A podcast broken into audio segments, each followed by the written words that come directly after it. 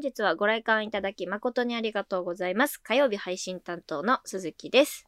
あの、最近悩んでることがありまして、あの、はい今私、はい、前髪を伸ばしているんですね。ええ。あの、ま、特に理由はなくて、ま、切ろうと思って、切らずにいたら伸びていって、まあ、そんな伸びていくんだったら、またなんか、あの、前髪分けようかなって、こう伸ばしてる時にこう思って、それでまあそのまま伸ばしてるんですけど、うんうんうん。あのー正直なんか多分、その、まあ今ちょっとその、なんて言うんですかね。まあセンターでもなくて、なんかまあ、前髪がこう分けられてて、うん。こう、か、髪の毛をこう巻いたらかき上げ風とかにもできなくはないぐらいの、はいはい。まあ結構伸びてるんですけど、うん。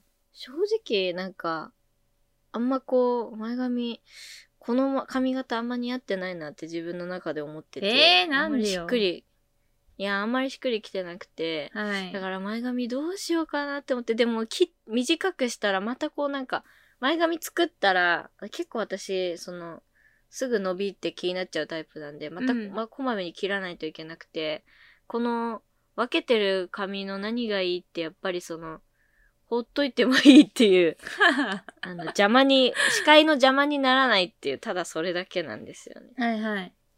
だからべ、なんかこのままでもいいような気もするし、うん。ああ、でもなんか多分短い方がいいんだろうなとか思ったりもするし、どうしようかも。なんかさ、ここさ、数週間はうん。ずっとそれで めっちゃ悩んでるじゃん。悩んでどうしようかなって思って、でもまあ、どうしようかなって思いながらも切らなければね、今のままなので。はい。で、あの、伸ばしきってるわけでもないから、あ伸ばそうと思えば、このままの、もうちょっと伸ばした方が多分いいと思うし、今割と中途半端な段階なんですよね。だからまあどうしようかな。でもまあなあなあで今伸ばしてて。でまあ今月美容院に行こうと思ってるんで、その時にどうにか、その時までにはどうにかするか決めようとは思ってるんですけど、はい。佐々木さんには最近あんまし会ってないですけど、そうですね。前髪どうですか？どうしてますか？今。私今ちょっと長いですね。前、はいはい。目にかかるぐらい、目の下ぐらいまで伸びてきたんで、もう今はいはい横に流してる感じですね。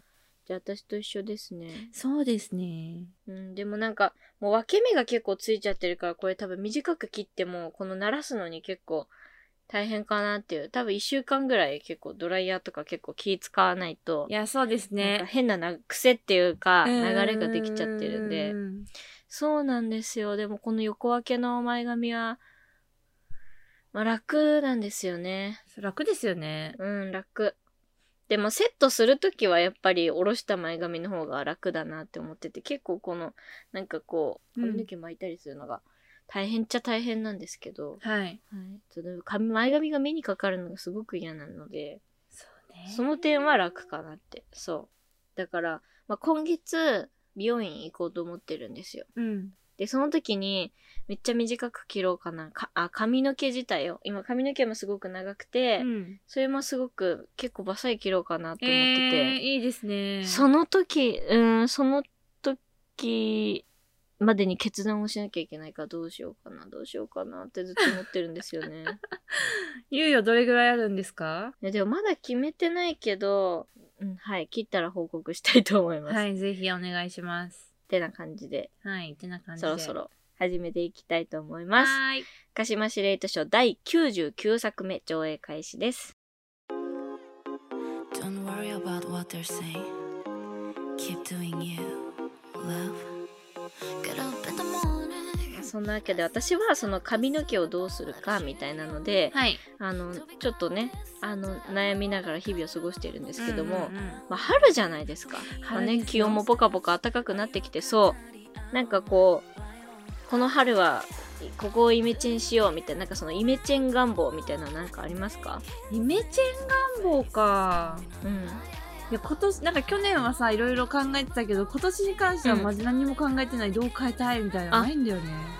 そっか。まあパッと見こう見た目で分かりやすいのって髪型だから、ん。なんか髪型切るとすごくリセットされるような感じしますけど、まあ、うん身の回りとかでもねなんかファッションを変えようとか部屋の模様替えしようとか結構あのこの時期はそういう風にね心機一転みたいな人多いかもしれないですね。確かに多いと思うきっかけ、やりやすいしね春っていうタイミングがね、そうですね。なんかこれを機にみたいな。そうそうそう。学生さんは新学期が始まりますし卒業式だったりなんだったりとか。3月4月ってやっぱ日本人にとってはこう区切りみたいなのがすごいイメージとしては強いから、うん。うん。はい、私はなんかそこを狙ったわけではないですけどまあ結果としてなんか春だしみたいなところはあるかなって髪の毛あとちょうどこの何これ以上伸びなくていいかなっていうタイミングがちょうど春のこの時期に重なったっていうのが。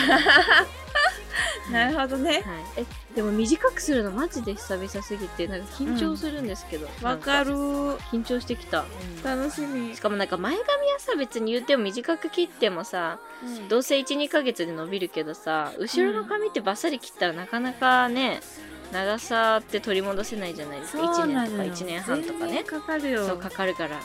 小崎さんもしばらく切ってないですもんね。そうバッサリとは。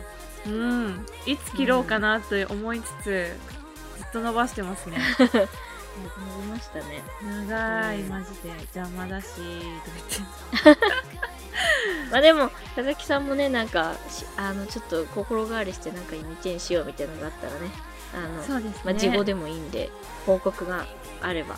めちゃんねもし何かしたら報告はもちろんしたいと思います。ぜひぜひ春なんで私もちょっと、はい、髪を切ってさっぱりして、えー新しい4月を迎えたいなと思っております。はい。はい。まあ今月はまだ3月半ばですので3月の曜日コーナーに行きたいと思います。はい。3月火曜日のコーナーは花言葉トーク。まあ、トークでもね、春を感じましょうということで、はいお花の花言葉きっかけで、えーお話をしていきたいなと思っております。本日は3月15日ですね。うん3月15日のお花は、レースフラワーというお花でございます。レースフラワーはい。聞いたことありますか？えなかったですね私た初めて聞きます、ね、私も初めて聞きました。まあ、そんな複雑な名前じゃないですけど、聞いたことなかったですね。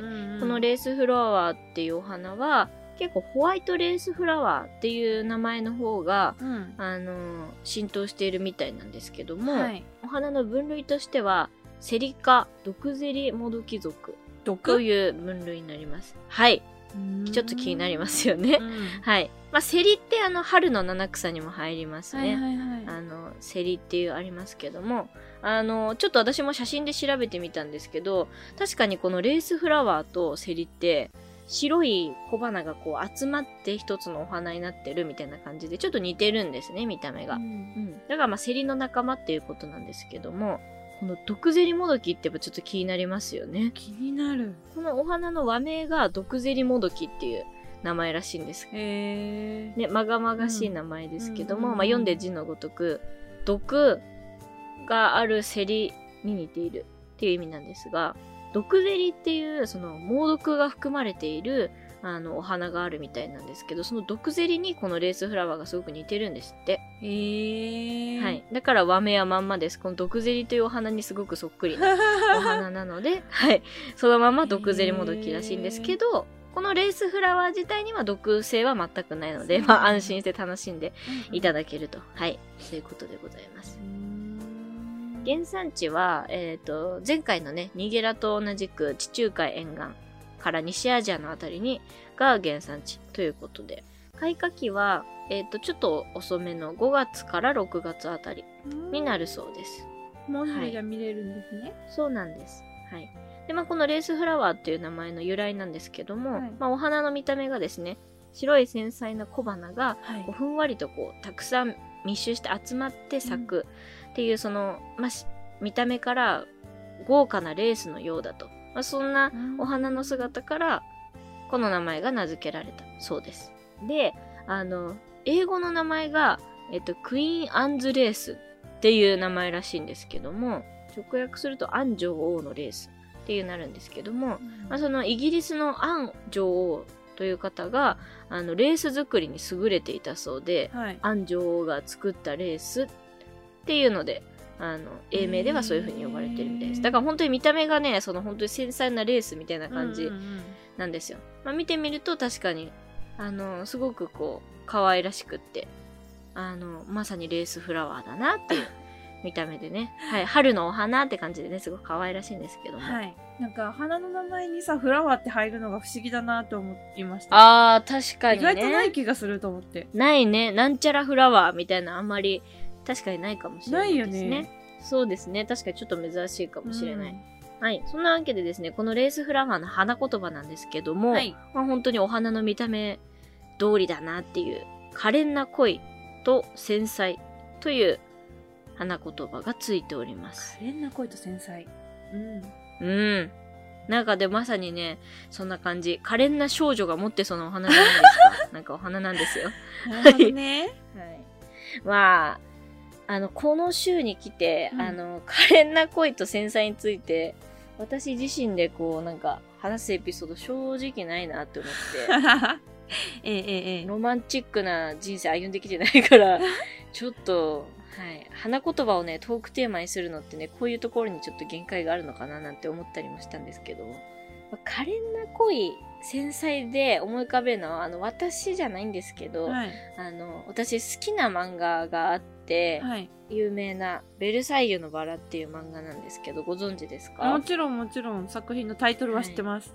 断層の霊人、オスカルを主人公にして、はい。フランス革命ですね。うんフランス革命を描いたはい有名なね、少女漫画なんですけども、親の影響で私もこの漫画がすごく好きで、あの、ちっちゃい頃、はい、漫画を読んでたんですよね。はい。読んでたんですけど、この作品の中に、あの、ロザリーっていう女の子が出てくるんですね。ロザリはい。で、先ほど申し上げた通り、オスカルっていうのは、その、まあ、男として育てられた軍人の子供なんですけど、見た目は男の人なんですけど、で、周りにも男の人だってこう思われてるんですけど、実は女ー。の子なんですよね。うん。で、ロザリーは、えっと、その、オスカルのお手伝いさんみたいなのがロザリーなんですね。うん。ロザリーは、オスカルのことをすごい好きになっちゃうんですよ。うん。で、まあ女の人だって分かってからもうずっと好きなんですけど、はいで。もオスカルはなんかめっちゃモテるから、うん。ロザリーはその度に自分のこう、激しくこう片思いして、ずっとこう、好きなんだけど思いを伝えられないみたいな、はい。痛いけな感じのキャラクターなんですはいね。はいはい。そんなロザリーを見てて、私は、このレースフラワーのうん花言葉をうん。見たときに、なんかパッてこう、その、あ、なんかロザリーっぽいなっていう風に思いました。うんめっちゃ面白いんですよ、ベルバラ。なんか、まあ少女漫画なんですけど、歴史も学べるし、はい。まあ歴史、もちろんその、創作されてるところもあるんですけど、はい。ロザリーっていう人は実際にいた人なんですよ。あ、そうなんだ。私が調べたところによると、その、マリー・アントワネットが、まあ、処刑されますよね、35歳ぐらいで。うんうん処刑される時の最後の、その身の回りの世話をしたのがロザリーという女だったらしいんですね。へえ。そこは本当に史実として残っていて、この漫画の中でも最後、アントワネットの最後に、ロザリーがやってきてお世話します、つって。そこはだから本当にあった話なんだなとか思いながら。そうなんだ。読んだことはないんだよね。作品有名だけど。いやー、そうですよね。なかなか、あの、世代がどうしても違うから、なかなか読む機会ないんですけどね、見てみるとね、めちゃくちゃ泣けるんですよ。てかもうとにかくなんか、あり、なんかもうあっちでもこっちでもなんか恋の花が咲き乱れてるので、そうなんですよ。ロザリーはね、本当になんかひ、まっすぐなね、女の子でね、優しくてね、でもなんか、私ったら、なんか、なんて嫌な女なのみたいな感じの、なんか、すごいなんか自己犠牲精神が強い子っていうか、はいはいはいはいはい。まあ、そんな感じでね。はい。うんぜひ気になった方は、ベルサイユのバラを 読んでみてください。ロザリー、私はロザリーが一番、あの中で一番好きなキャラクターですね。可愛いですね、ロザリーは。はい一。回読んでみたいけどな。え、これ関数って多いんですか？ベルバラって。いやいや、そんなないですよ。9あそうなんだ巻とかそのぐらえ、短いですね、うん意外と。もっと長いのかと思ってた。いやいやいや、そんなそんな。うーん。ですね。はい。あロザリーがすごく可愛いです。はい、はいおすすめです。はい。可憐な声。可憐、可憐かって言われたらちょっとあれかもしれないけど、でもロザリー自身がめちゃくちゃ可憐な女の子だから、すごい繊細で、可憐で、なんかこう、なまあとにかくさっき言ったみたいになんか自己犠牲のうん。塊みたいな感じなんですよね。すごい可愛いんです。佐々木さん、可憐な声繊細で何か？佐々木さんの引き出しがあるんでしょうか？まあ、繊細っていうところで私、好きなハンドモデルさんがいらして、ほうほうほうほう。多ハンドモデル分、すごい有名な方なので、みんなし絶対ね、手は見たことあると思うんですけど、はいはいはい、はい。永瀬まりさんっていう人で、まあ、今は拠点をニューヨークに移して、日本だと、えっと、ニベアのアトリックスっていうハンドクリームとか美容液の CM だったり、あの、広告のハンドモデルをされてる方なんですけど、もうとにかく手がもうタイプなのよ、私の。なんて美しい手なんだと思って、この手は誰なんだと思って検索したのをきっかけに、まあ、インスタとかを見るようになったんですけど、世界的に有名な作品にも、作品っていうか、まあ、ブランドとかに、でもお仕事されてて、う。うん。この人が、その、本当に世界で有名になったのが、ティファニーだったかな、の、ええ広告モデルをされた時はいはい。なんかその仕事をした後に、やっぱり、あの、他の現場での対応が変わったみたいなインタビュー記事を読んだので、まあ確か、ティファニーだった気がするんですけど、まあ、とにかく本当に手が美しくって、その、やっぱ手のお手入れも、あの、ハンドクリームとか、しっかり塗って、うんその、普段生活する中でも手袋をつけたりとかして生活してるらしくって、やっぱこういうパーツモデルさんって、ややっぱその画面いっぱいに手が来るわけじゃないですか。確かに確かに。その画面の一部に手とかじゃなくて、本当画面いっぱいに美しい手があるから、宣伝するものを映えさせるんだな、みたいな、なんか。まあ手に限らずパーツモデルさんしてる人って、本当その部分部分を、より、うん。何、繊細に、繊細にじゃないな、より丁寧に、なんかお手入れとかしてるんだろうなって思うと、パーツモデル面白いなってうん。確かに。面白い仕事だなって思いますね。確かにねあ。れですけど、この、永瀬まりさんの、本当にこの繊細で美しい手が好きだっていうことを、みんな、皆さんにちょっと、うんうんこの、こういう人がいるんだよっていうのが知ってほしいなと思って。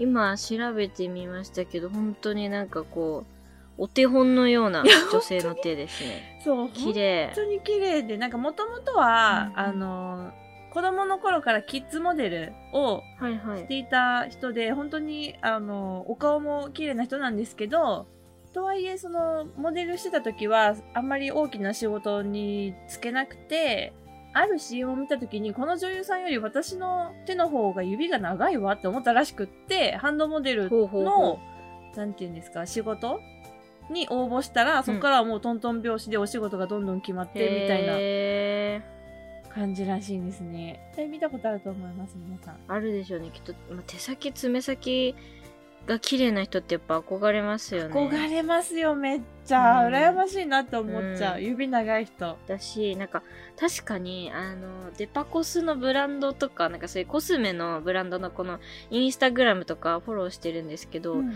あの、まあ、手に、手もそうだし、なんかその、口元だけ映ってるとか、なんかこの足元だけ映ってるとか、そのパーツ部分だけ見せるってやっぱり、広告ってすごい多いじゃないですか。多いですね。口とか見てても、これなんか CG じゃないんかなとか思うぐらいすごく綺麗だし、うんすごいですよね、ああいうパーツのモデルさんって。なんか、うわ、でも指長い人憧れるいやーめなっ。ちゃ憧れます。もう私、なんか少しでも指長く見せたくてう、ん爪なるべく伸ばしてますいやわかる めっちゃわかる。手綺麗な人って本当憧れる男女関係なわくかる。見ちゃうよね。手ってやっぱ目が行くのよね。目が行きますねうん。爪と指のこの境界があるじゃないですか、うんなんかそこがすごい綺麗な人とかもめっちゃいいなって思うんですよねここにケアをちゃんとする人ってなんか全体にも気使ってるんだろうなとか思うし、すごいよね、うんうんうん、確かにね。まさに繊細ですね。めっちゃ繊細。ちなみにうん。永瀬さんはですね、他のパーツもうん。モデルとしてなんで足だけとかおへなんか背中とうんうんか肩とかも、もう全身でいろんなパーツん全身のいろんなパーツモデルをされているので、マジでなんだろう。なるほどね。すごい綺麗だなっていろんな広告を見て思いましたね、手だけじゃなくね他のパーツにも手を抜かないっていうね すごい素晴らしいですはね。い素敵な人ですね。繊細な仕事だと思いますわ、あ。確かに。それだわ、うんそれが正解だわ。繊細な仕事ですね。それが正解だわ、とか言って。うん。全体ってこう全体の雰囲気で見るけど、パーツってやっぱその細部を見るからね。うんうんうん。うん手が抜けないですよね、本当に。うんさっきも言ったけど。そこに集中しますから、みんな。うん。だから本当にごまかせないっていうかねう、んすごいですよね。なるほどね。はい。パーツモデルの話に行きましたか。ええさすがですね。さすがって何？なるほど。うん、いや、確かに、うち、可憐な恋をこう、体験してないから話せないわって思っウて。可憐な恋ってさ、自分で評価できないよね。できないよや、あれ可憐な恋だったわ、とか。何可憐な恋ってってなる普通可憐な恋ってなんだ、マジで。ね。はい。はい。あそんな感じでね、うんえー難しい。ちょっと今週難しいかなってテーマでしたけど、はい、うん楽しくおしゃべりできました。はい、楽しかったです。はいそして来週がね、4回目になるんですけども、い来週お話しするお花、3月22日の誕生花はムクゲでございます。これちょっと聞いたことあるかもしれむないです、ね。くげ。はい。そして、えー気になる花言葉は、はいえーデリケートな愛と尊敬でござないんます。かさ、愛とか恋とか。か多いな。そうなのよ。やっぱね、お花ってやっぱ愛の象徴みたいなとこありますよね。なんか女性的なその柔らかい、なんかね、イメージが多いですけども。まあええ、来週はそんな感じで、はい。また2つテーマがありますので、それについてお話ししていきたいと思います。皆さんもね、ぜひ、あの、メッセージいただけると嬉しいです。はいということで、えー花言葉トークでした。では、ここで1曲。アンドで花心。花明かり始まる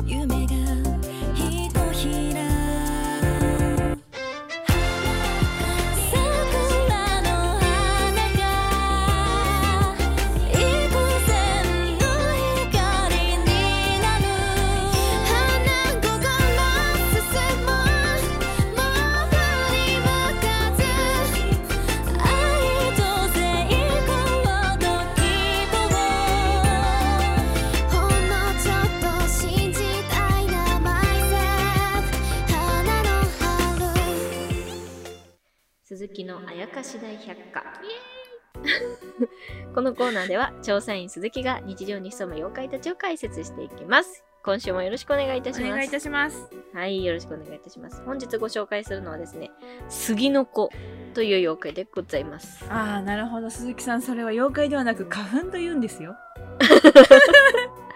まあ、あの、花粉をね、あの、知らない人もいると思うんで、知らない人にとっては、まあ、妖怪ですね。はい。はい。まあ、春になるとさ、やっぱり、杉の子がやってきてさ、鼻とか目とかをこう、攻撃してきますよね。辛いんです、本当に鼻が辛い。そうなの。佐々木さんなんかね、あの、最近一緒に収録始めてもね、あの、くしゃみしたりね、ちょっと鼻声だったりね、ああ、まさにこう、杉の子の攻撃受けてるそなーっていう。感じですね。取りつかれちゃってますよ、今。大丈夫ですか？やっぱこの季節になるとこう暴れ出す妖怪ですからね。辛い。どこに潜んでるわけ、杉か、そりゃ。そうですね。杉からこう出さ、あの、杉から生まれて杉から出ていく妖怪ですね。でも、もう、杉が生えてるところにはもうはい全国各地に散らばっていくので、なるほどね。花粉症って昔はなかったんですよね。ねって言いますよね。信じられないんですよね、それが本当に。やっぱり人間の体ってさ、やっぱ、せなんかこう、年代が変わっるとやっぱ変わってきてるんだなって思いますよね。やっぱり動物とかもさ進化していくんだから人間の生態も変わらないわけないんだよね。そうですよね。変わってきますよね。なんかその、顎の形が退化するとか、なんか 身長が伸びていくとか、うん確かに、みたいな感じで、まあその時代に合わせて花粉症ってできてきたんでしょうけど、困っちゃいますね。だから今後また進化を遂げていって、うん。まあ、こういうあの杉の子をあの受け入れない体に、まあ、何百年とかかけてなっていくんじゃないんですか？そうなのかな。まあでもこれってなんかさその免疫がちょっとアップした結果こうなってるみたいなとこもありますもんね。うん。なんかその敏感になってるみたいな、うんあそうなんだ。困った困った便利機能ですけど、困った便利機能。う。ん、違いないちょっと体がね自分に対してそう過保護になっちゃってるみたいな感じなんですけどね、まあなんか今は薬もありますからね。うん。まあなんか我慢できるうちはあんまり薬に頼りたくないっていうのもありますよねそうなんですよ。なんかね。うん。確かに。あんま薬漬けになるのも嫌だもんね。嫌です。確かに、うん、私はね今のところ特に何も感じてないっていうかいつも通りの日々を送ってるんですけども。それは素敵ですね。はい。まあこの妖怪杉の子にね。取りつかれてしまった。皆さん。たくさん。年々増えていると聞きます、うんうん。まあね薬を飲むなりマスクするなり目薬さすなりまあいろいろ対処法はあると思います。ね薬でなんとかなる妖怪って何なの？まあ、薬はねあの文明の利器なんでね、そうですね。はい物理的に対峙していこうっていうことでございます。は い新しいな、全く。ははい、時には物理攻撃も有効ということでね、い。今週は妖怪杉の子という妖怪をご紹介いたしました。はい。えーこのコーナーでは身近で起きた現代科学で普通に解明できそうだけど不思議な現象の正体を調査員の鈴木が解明していきます。皆さんのメッセージお待ちしております。以上、鈴木のあやかし大百科でした。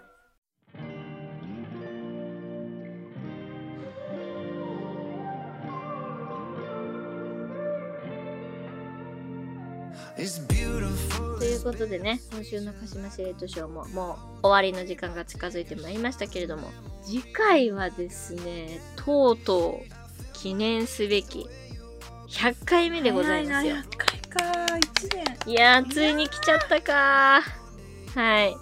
いやー、楽しみですね。100回目はね、やっぱ特別なコーナーをご用意して、うんはい、ご用意しておりますので、ぜひね、皆さんと一緒に記念すべきこの回を迎えられたらいいなと思ってますけども、まだね、何も撮ってないので、そうなんですよ。はい、無事に出されることを皆さん祈っておいてください。はい。とりあえず、いや、99回まで聞いてくれる皆さんがいたから、あの、続けてこれましたね。本当ですね。まあ、自分たちもよく頑張ったなと思いますし、うん皆さんも、毎回毎回、まあ、聞いてくださってる方はね、本当に、いつも支えてくれてありがとうございますという気持ちでございます。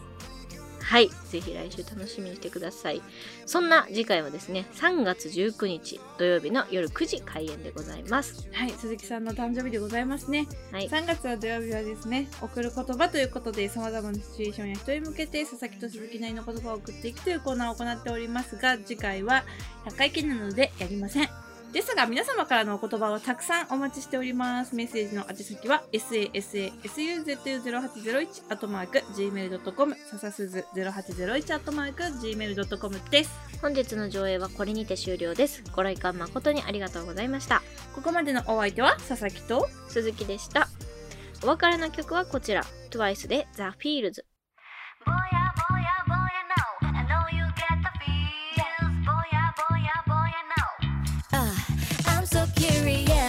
Got boy, wanna keep it cool. But I know every time you move, got me frozen. I get so shy, it's obvious. Yeah, yeah. Catching feels like butterflies. If I say what's on my mind, what I hit bullseye. Woo! Dude, I'm ready, aim and fire. Baby, I.